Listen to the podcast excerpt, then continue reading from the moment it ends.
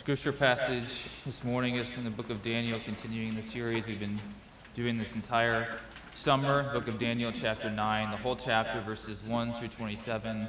Um, I'm about to say that it would be great if you would uh, stand to honor the reading of God's word, but count the costs because it is a whole chapter, um, as has been the case throughout this series in Daniel. So if you are able and willing to stand, I would invite you to stand for the reading of God's word.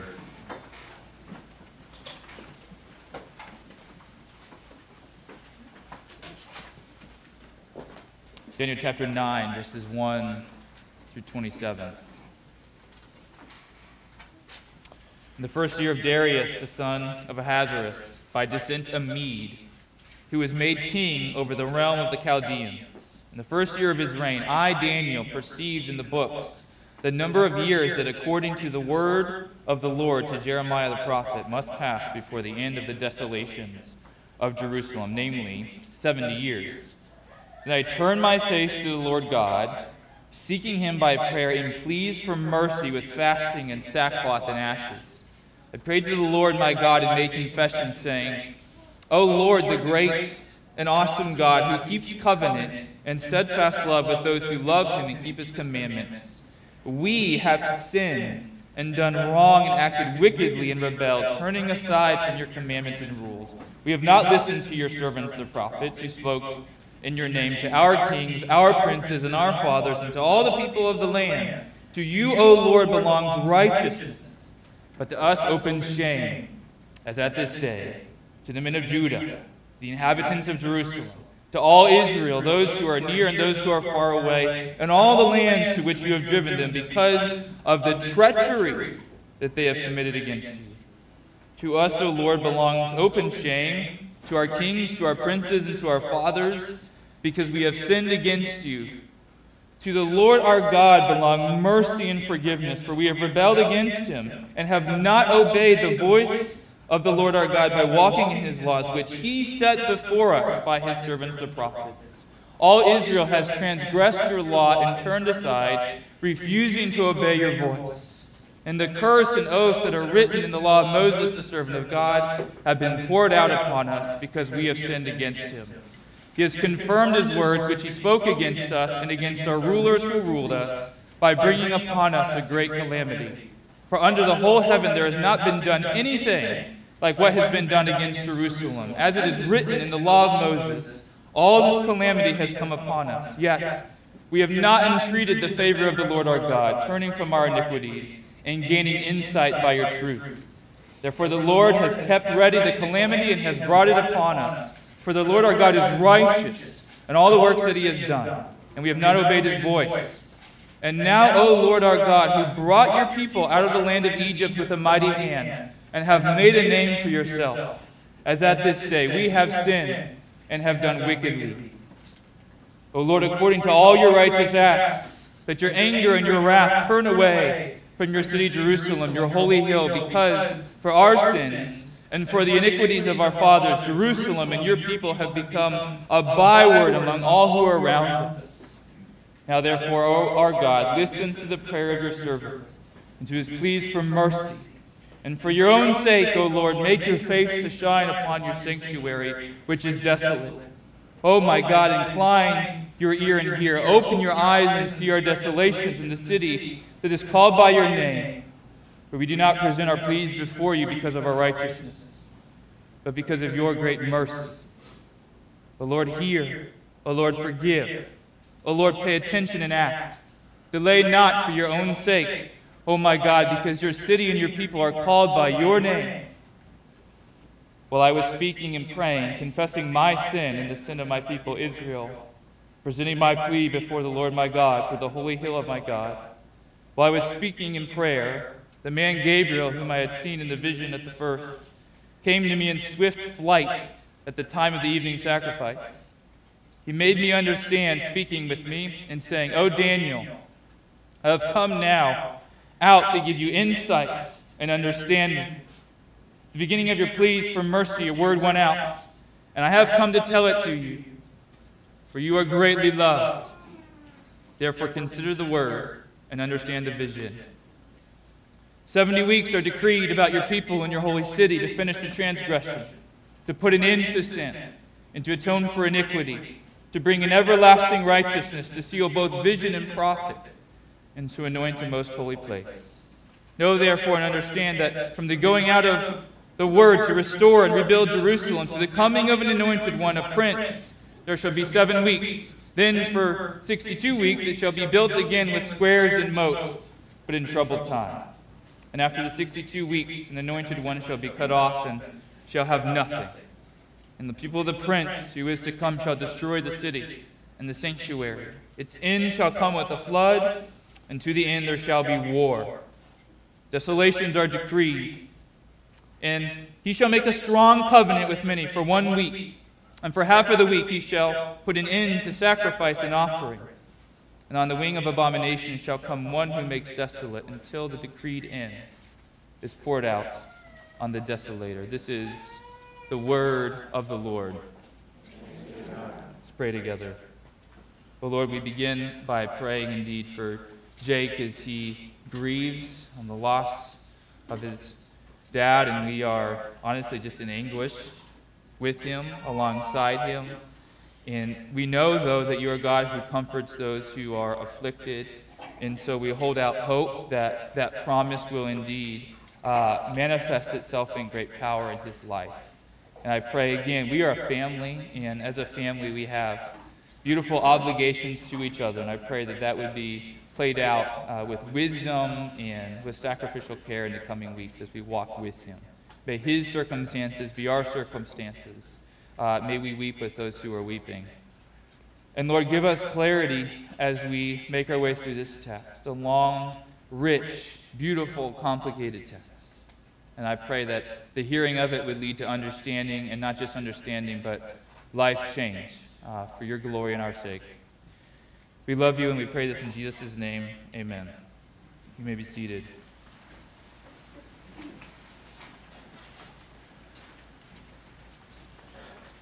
Just got back from an eight week study leave, eight week sabbatical this summer, and I wanted to mention just very briefly that we were really sad while we were away because we missed you. And it was good to be away, and much reflection and and visiting with family and all sorts of things was done. But we miss you tremendously. Our kids miss you. Our kids really did want to come. We even took them a couple of times on Sunday mornings because they missed you. As a credit to you, church family, uh, for caring for our family well. is amazing to me uh, that our kids would want to come, and that means that you love them well and that you care for them. And we want you to know that it is a good thing for a pastor to be sad when he's gone um, and I don't take that for granted. There's a lot of fraught circumstances these days, and I just want you to know that we love you. And it was sad to be gone for a while, but good at the same time, and it's good to be back. And while we were away, as I mentioned, we did travel quite a lot. And one of the things that you realize when you travel is that God is at work everywhere, not just here, but all over the country and around the world. And you also realize that there's pain everywhere, not just here, but all over the country and around the world. One of the things we did was my wife and I traveled to our denomination's national conference in California, and we're part of the Evangelical Free Church of America, our, our city churches, and I got to tell you, it was like a three-day celebration of the goodness of God. Just we were a lot of what it was was people testifying concerning the God's goodness and their part of the country or their part of the world telling stories. It was like a three-day party. And I want you to know that and to be vicariously encouraged because we don't take that for granted either. Our denomination would be, in my view, very healthy. And we were very encouraged and we were celebrating and so on and so forth. But then at the same time, we were eating one night at a local restaurant, and unfortunately, we were positioned right in front of a television that was showing the local news. And the local news, I don't know how uh, regular this was, but it was rough. I mean, there were talks about murders and and kidnappings, and there were press conferences with, uh, you know, people who were freshly minted widows, like convulsing in pain. And we were just watching this, like, what? Just like, what is going on? It just, it just kind of washed over. It's just overwhelming. And then, not that recently, or I guess, well, sort of recently, uh, not that long after that, I should say, we were at a, we were at a gathering, and um, uh, someone kind of was talking to me about how um, a pastor had ministered. You know, it's when you do small talk with people and, and you're a pastor, there's not a lot to talk about sometimes. Um, it's kind of an odd vocation for people to engage with, but they were saying that they had been ministered to very faithfully uh, by a pastor in one season of their life and kind of talking to me as if I knew what that season was. And so I checked with my wife later because my wife knows this person way better than I do. Like, what was that season? And, and then Kristen uh, went on to recount, like, just, just a, a season of family suffering that would blow your mind in its extent. And so we were traveling and we were rejoicing and seeing God at work, and we were traveling and we were just experiencing so much pain. So much pain. Living with resilient faith and the God we've been describing throughout our series in Daniel, therefore, involves navigating two parallel realities.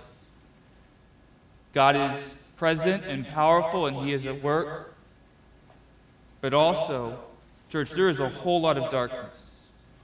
Sometimes unrelenting darkness that takes our breath away.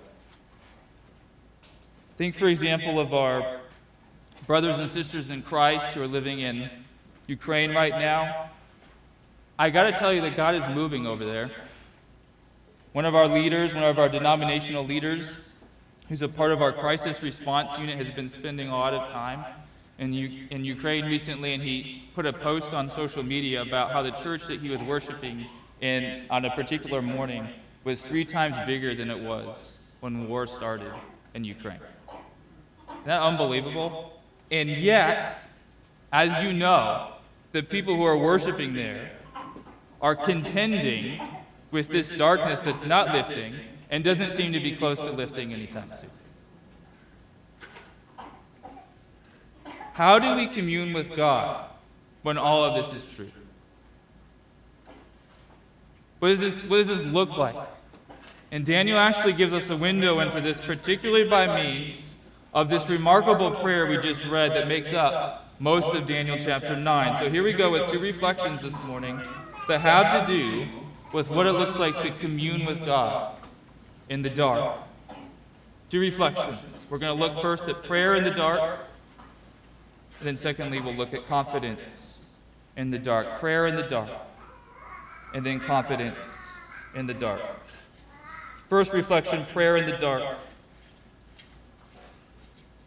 Speaking of darkness, last week in chapter 8, we unpacked a vision Daniel saw concerning some trials God's people would experience in the future. And by trials, we are talking about government sanctioned massacre. We're talking about government sanctioned desecration, apparently at the hands of Antiochus IV. The Israelites, think about this, the Israelites are already in Babylonian exile, and yet, according to the vision given to Daniel around 550 BC, there's some debate there. According to this vision in Daniel 8, more atrocities were forthcoming in future generations. Atrocities so bad that the vision literally made Daniel sick and bedridden. And even after he got better and returned to work, he remained appalled and confused by what he had seen. That's that Daniel chapter 8, verse 27. Around 11 years later, now we're talking approximately 539 BC, in accordance with all sorts of biblical prophecy and, and the dreams and the visions we've already unpacked here in the book of Daniel, the great kingdom of Babylon fell to the Persians. Darius, the Medo Persian, then became king. The same Darius we met in chapter 6, who oversaw the situation involving Daniel and the lions, who turned out to not be all that hungry, and so on and so forth. Darius may have been the same guy as King Cyrus, who ultimately allowed the Israelites to return to exile. I think it's more likely, though, that Darius was a separate dude, probably a co regent with King Cyrus, given the expansiveness of the very complicated Persian Empire. In the first year of Darius' reign over the former Babylon, see Daniel chapter 9, verses 1 and 2. Daniel did some reading, he did some devotions, he did some quiet times, whatever you want to call it. Specifically in the writings of the prophet Jeremiah. These are the writings that are now contained in the biblical book we now call Jeremiah, probably approximately in chapter 25. And as Daniel did these devotions, he realized hey, if I'm reading all of this correctly and making sense of the math, this 70 year season of exile that we've been in, these, these desolations of Jerusalem, this season should be coming to an end. And of course, the recent regime change at the hands of the Persians bolstered Daniel's confidence in what he discerned. Something was going on. He could see it in his readings, he could see it geopolitically. The gears of, of history were turning in accordance with what God had foretold. So then what? You know, did, did Daniel go to the pool to celebrate? You know, was it, did he get on Twitter and, and, and write in all caps? You know, it's, it's happening. It's, we're about to go back. That's not what happened at all. And you saw what happened. He prayed. Why? Why did he pray? Because that's what you do when you've been living in the dark for decades. In Daniel's case, basically his whole life. Because that's what you do when you realize that just because the exile might be ending does not mean that the next 70 years are going to be a blast. Because that's what you do when you realize that a 70 year exile, despite all of the difficulties, still doesn't fully make up for all of the sin and the idolatry and the injustice that landed the Israelites in this predicament in the first place. So Daniel prayed. He prayed. Okay, so he, you know, he prayed triumphantly, you know, maybe, maybe brazenly, you know, like, you know, yes, sir, Lord, it is, it is time to go. He, he got his jam box out for his return trip. He put on some Queen, maybe, maybe something peppy from Harry Styles.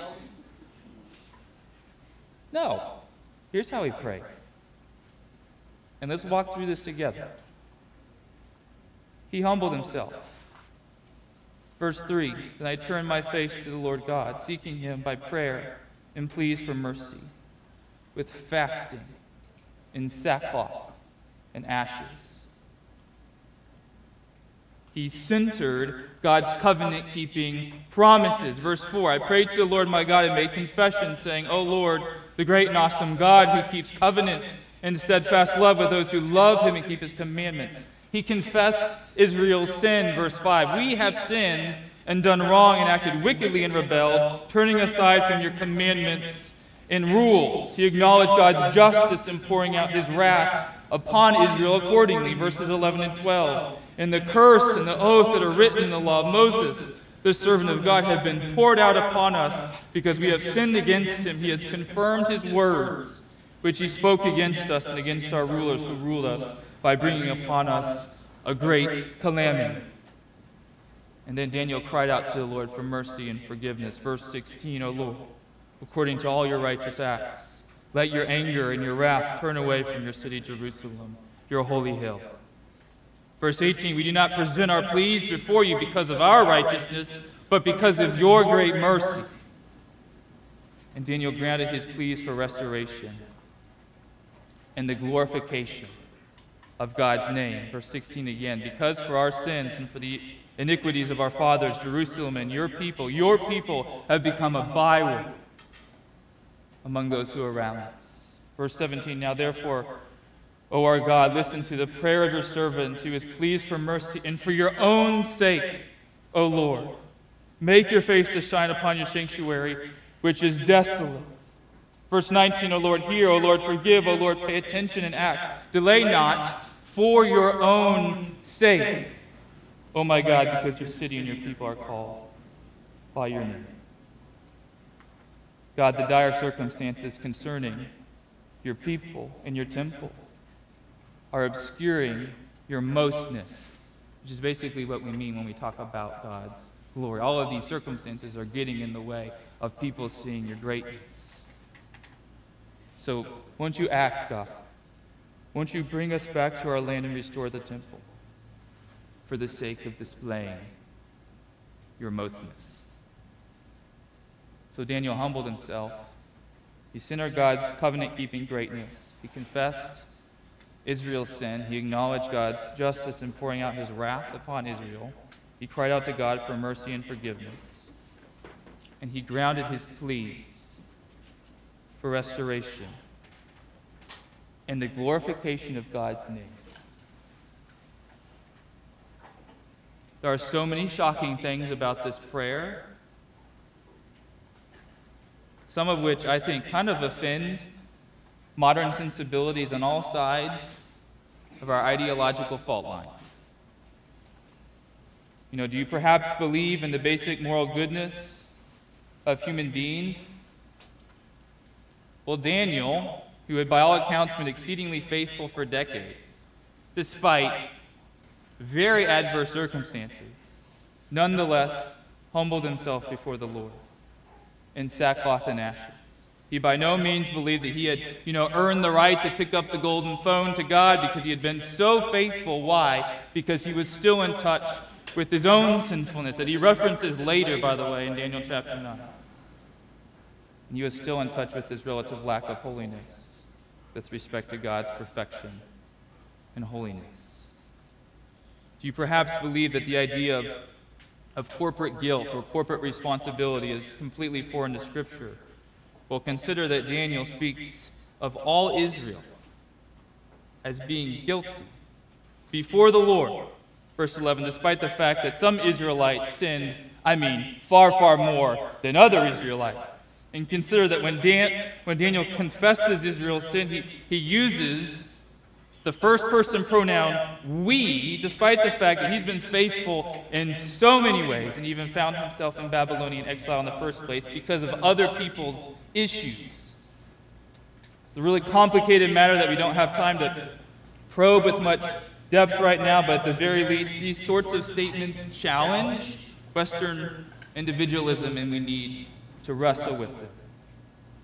Do you dismiss the idea of God's wrath because God is love?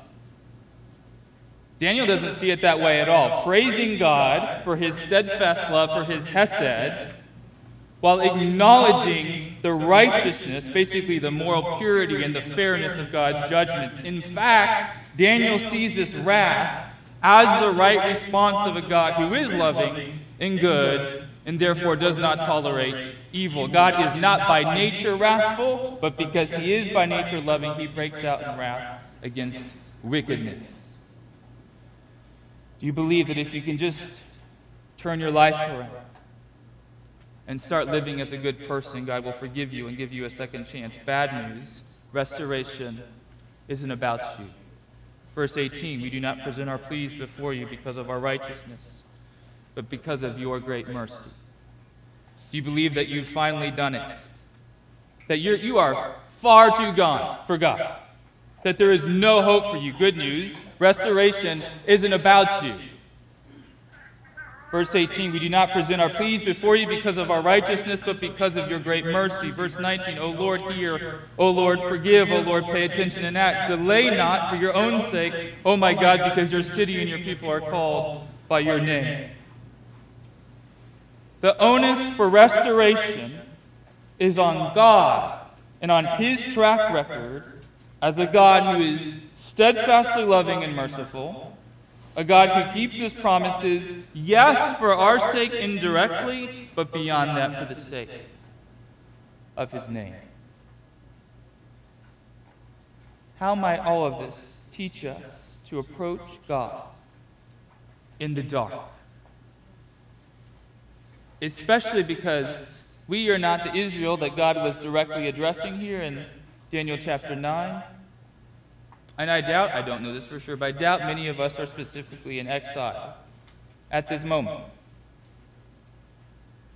And of course, sometimes the darkness we experience has to do with our own sin. Sometimes the darkness we're experiencing has to do very much with other people's sin. And sometimes it just has to do with living in a very beautiful world created by a beautiful God. But the world isn't experienced how it's supposed to be experienced because of the presence and effects of sin in general. Darkness has to do with all of those things. Three ways in which Daniel's prayer shows us how to approach God in the dark, regardless of the cost. Number one, pray through Scripture. Did you notice that this is precisely what Daniel did? He read from the prophet Jeremiah, and then he prayed responsively. When you are in the dark and you are totally depleted and you're paralyzed, maybe you're even angry, I cannot think of a better way to attempt some prayer than to read Scripture and let that be your God. It is awfully hard to just heal prayer paralysis through kind of force of will or you just by sort of just by conjuring things out of thin air. Read God's word and see what happens. One of the most helpful places to start when you're in the dark is to read through the Psalms, which is a collection of prayers. But Eugene Peterson points out something really important. Psalm 1, even though we have a collection of prayers, Psalm 1 isn't really a prayer. What is Psalm 1? It's an exhortation.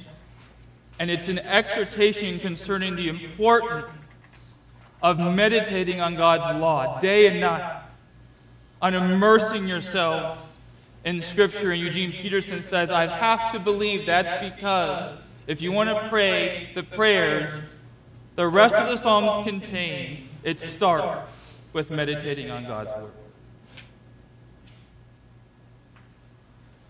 Number two, second way in which Daniel's prayer shows us how to approach God in the dark. And maybe this is maybe the most important thing that the Lord was just working with me on this week as I was preparing. Pray with hum- humility. Regardless of the cause of your darkness, pray with humility, acknowledging your sinfulness. One of the prayers that I've started praying regularly this past couple of months, I guess you would say, is simply this. It's not original to me, I've just adopted it for my own purposes. Here's how the prayer goes Lord Jesus Christ, Son of the living God, have mercy on me, a sinner. Different parts of that prayer will stand out to me on different days. It's amazing how much is packed into those few phrases. But that prayer, and here's where the Lord has really been working on my heart, that prayer has been particularly helpful in grounding when I'm in the dark, especially when the darkness seems to be, or very much is, the fault of other people. In those circumstances, I don't know this is true for you, but it is true for me. I think it's true for a lot of people. In those circumstances, it is so, so easy for the bitterness we might feel toward those who have harmed us, to eventually transfer over to business, uh, to bitterness toward God, which affects our relationship with Him. And, church, I am telling you from personal experience, it robs you of your joy. This is a really surprising connection, but I think it's important. Remaining grounded concerning our own sinfulness, especially when others have committed grave offenses against us, actually helps us persevere in joyfulness, believe it or not. And it does so because it reminds us of God's mercy shown to us, which protects us from embittering ourselves against the Lord. Daniel, by the way, had all sorts of reasons to be so bitter. And no doubt his posture toward God in prayer was one of the ways in which God safeguarded him from this bitterness. And of course, when the darkness is very much related to our own sin, humility and confession are the beginning of the way out. Number three, third way in which Daniel's prayer helps us when we're in the dark. Number three, prayerfully tether your hope to God's character and promises.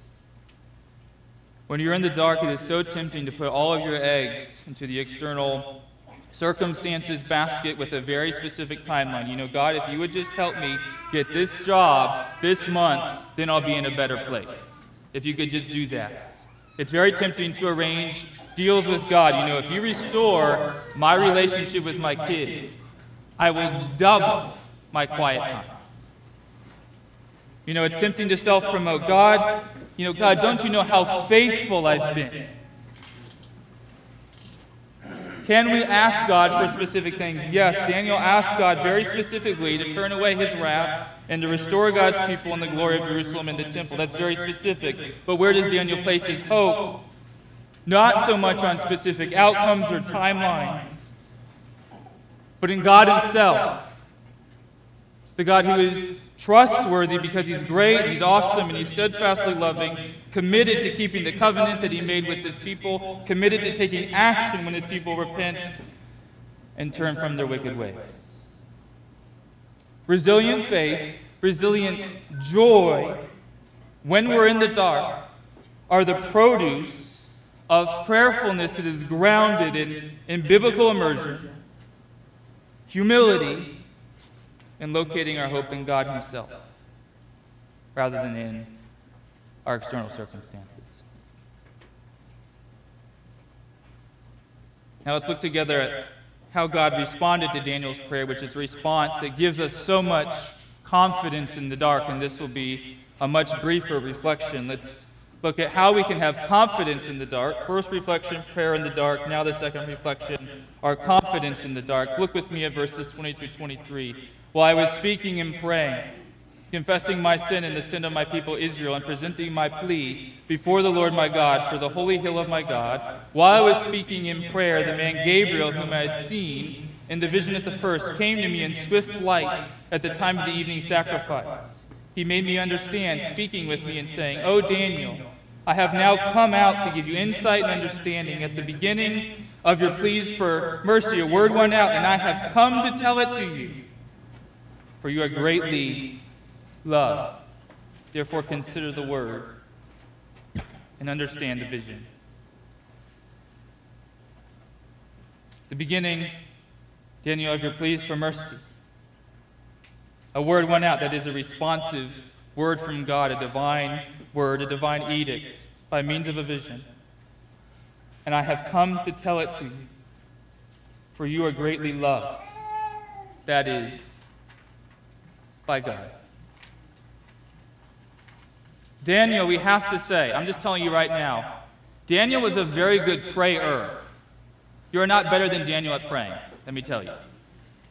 Very, very good. He was passionate, he was insightful, he was sincere, he was faithful, he was, my goodness, he was so eloquent, as we just saw right here. If you're feeling inadequate about your prayer life, Daniel should make you feel way worse. But why is it that God responded to Daniel with the word contained in verses 24 through 27? Fundamentally, because God loved him. because God loved him. He loved Daniel because, you know, Daniel was a very impressive prophet who prayed some very impressive prayers and was all like, you know, lions, lions, just, just throw me in there. Is that why God loved him? No. God loved them because he loved them. God's love for his people, including servants like Daniel, is not based on our worthiness. It's not based on our impressiveness. Instead, it has everything to do with God's grace and kindness. The kindness that persists because God keeps his promises. It's pretty good news in the dark, isn't it? I mean, my goodness, does that give us some confidence? In the dark, our faith often starts to feel so feeble, so weak, just like a, a hair's breadth away from non existence. And when it does, when you're in that set of circumstances, it's like handing a small child to a drowning adult. The darkness is bad enough. And then when your faith begins to flag, and when you don't know what to pray, or even like praying at all, I mean, it's just totally devastating. And of course, sometimes the flagging faith itself is what ushers in the darkness. But, church, I want you to know that even then, the object of our faith is infinitely strong. More than strong enough to hold us despite you know, our infinitesimal faith. And please know that, that God loves his people so much. Not because of their loveliness, but because He's such a lovely God. There's a fairly well known illustration, typically involving ice, that I've adapted by means of a personal story to better suit our geography. When I was a student at UF, I was very involved with the ministry called, it was kind of called Campus Crusade for Christ, now it's just called Cru. I think it was during my junior year. We went on this men's like river kayaking canoe trip out on the Santa Fe River. And while we were on this trip, it became real mandatory for everybody who was on the trip to jump off of a certain bridge along our route. And it was a high bridge in part because at the time that we were jumping, the water level was fairly low, which of course increases the expanse by which you are falling. And so a couple guys got out on there and just jumped immediately. They were, you know, the super brazen, like whatever, got on there, jump, bam, splash. Most of us, though, were pretty anxious. I'm just being completely honest. By the way, if the, the Campus Crusade uh, legal department ever comes across this sermon, they are going to pass out. Uh, we got up there, most of us were standing up there for what felt like ages kind of understanding that we needed to jump, but we didn't want to jump. And eventually, though, despite all our anxiety, despite all of our weak faith, every one of us jumped into that river. And we all were just fine. Why? Why were we fine? Because the water level was, thankfully, high enough to catch us. And because at that time, there wasn't any driftwood coming by, right? There weren't any trees you know, barely submerged beneath the surface. Did you notice that our faith had nothing to do with our salvation, so to speak? We were super anxious. None of us really wanted to jump. And the reason that we were safe had everything to do with the water. It was high enough. There wasn't any driftwood. If the river had been too shallow, or if there had been driftwood in the area, even those with the, the strongest faith would have ended up severely injured or dead. Do you see this? You can probably discern that ice example now, can't you? Weak faith. Weak faith and really thick ice is golden. Strong faith and thin ice will kill you. Church, what sustains us? In the midst of darkness is not so much the strength of our faith, it's the strength of the object of our faith, which is the God of the universe. You know, you might be saying to yourself this morning, you know, I'm in the darkness, but I'm not sure the quality of my faith. I'm just not sure the quality of my faith. I'm not sure my prayer life is matching what I'm seeing in Daniel chapter 9. I'm not sure I'm daring to be a Daniel exactly. God sustained Daniel throughout the exile and responded to his prayers because God is a mighty God who loves his people. And you know the vision that the angel Gabriel recounts to Daniel in verses 24 through 27 actually gives us some insight